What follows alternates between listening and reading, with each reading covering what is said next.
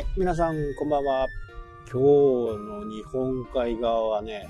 これまたすごい雪が降ってますね。まあ、あんまりね、あのー用事がない時は除雪しないんですよ。なので、明日車出すかなとかあ言った時の前日に除雪をするんですけど、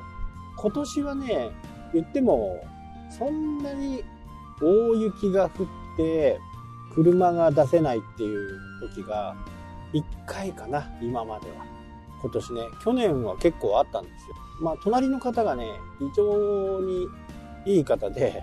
うちのあの、車が出るところも除雪してくれるんですよね。あの、でっかいダンプカーでね、ガガガガってやってくれるんですけど、まあそんな時はね、ほぼ何もしなくてもね、車が出せる状態なんで、まあとはいえね、あのご好意でやってもらってるんで、やって、えーやれない日、ちょっとね、あの体調がいい日と悪い日があるらしく、毎日はやれないんだよねとかって言ってね、言われるんですけど、いやいや、こっちとしたらね、そんなお金を払ってるわけでもなく、すべてご好意でやってもらってるんでね、本当にあの、ありがたく、そんなことを言われても、こっちはもうただただ感謝するばかりの話なんですけどね。で、この間はね、まあツイッターにも上げたんですけどね、一晩、一晩で膝上。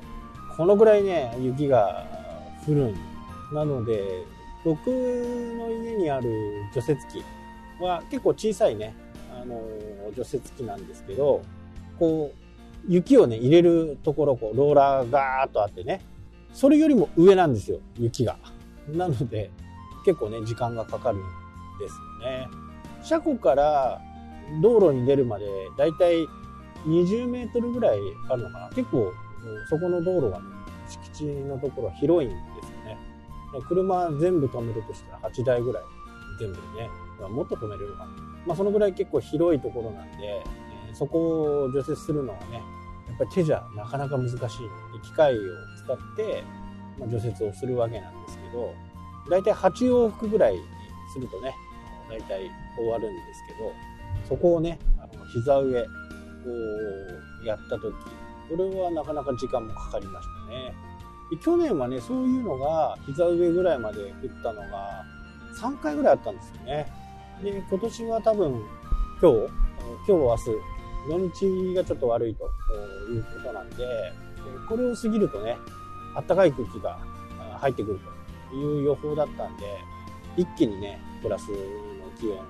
になってくるのかな。とにかくね、あのーまあ、漁師でも何でもないんですけど、天気を見ながらね、次の日の行動を考えるっていうのはね、習慣化あされるようになります。これもやっぱり田舎に住むと、やっておかなきゃならないのかなと。まあ、札幌にいるときはね、あ明日雪か、ちょっと売り上げ少ないなとかね、えーそんなことしか考えてませんでしたけど、今はね、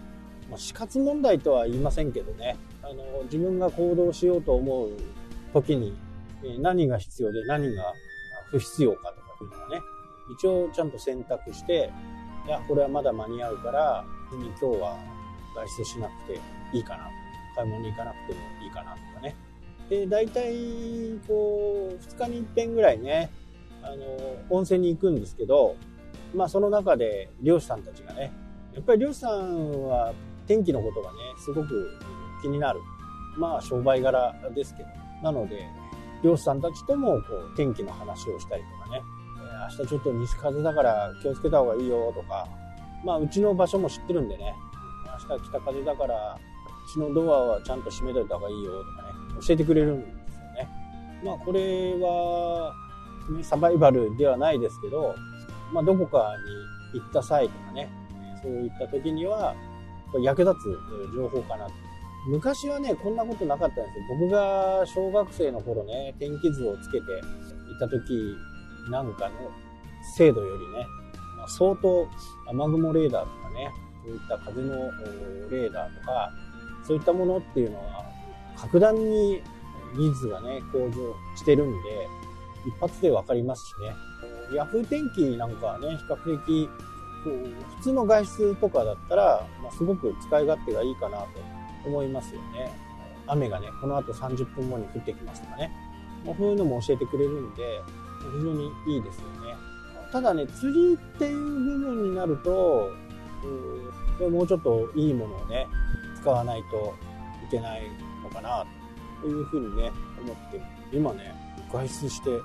走ってる最中なんですけど、これはもしかしたらニシンの茎かなと。この時期ね、あのー、僕の家の周りで至るところでね、えー、ニシンの茎っていうのがね、行われています。まあ、茎って何かっていうと、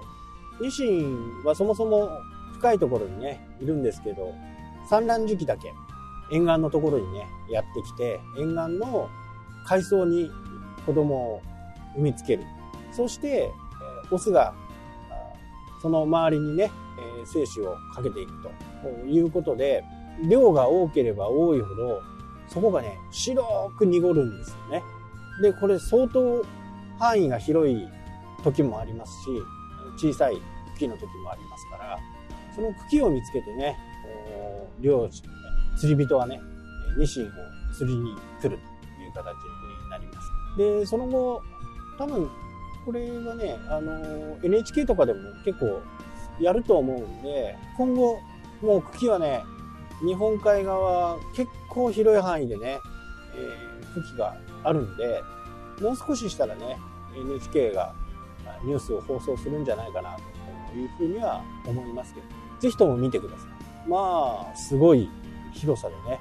ニシンがやってくる。そして、え、産卵して、また深場に帰っていく。で、この卵をホッケが狙いに来るわけです。ホッケがね、来て、えその卵を食い散らすんですね。そうすると、次にはホッケがやってくる。これ春の定番ですね。もうそろそろカレー釣りなんかもね、いい時期になってくる。これから美味しい魚たちがね、釣れてくるかなと。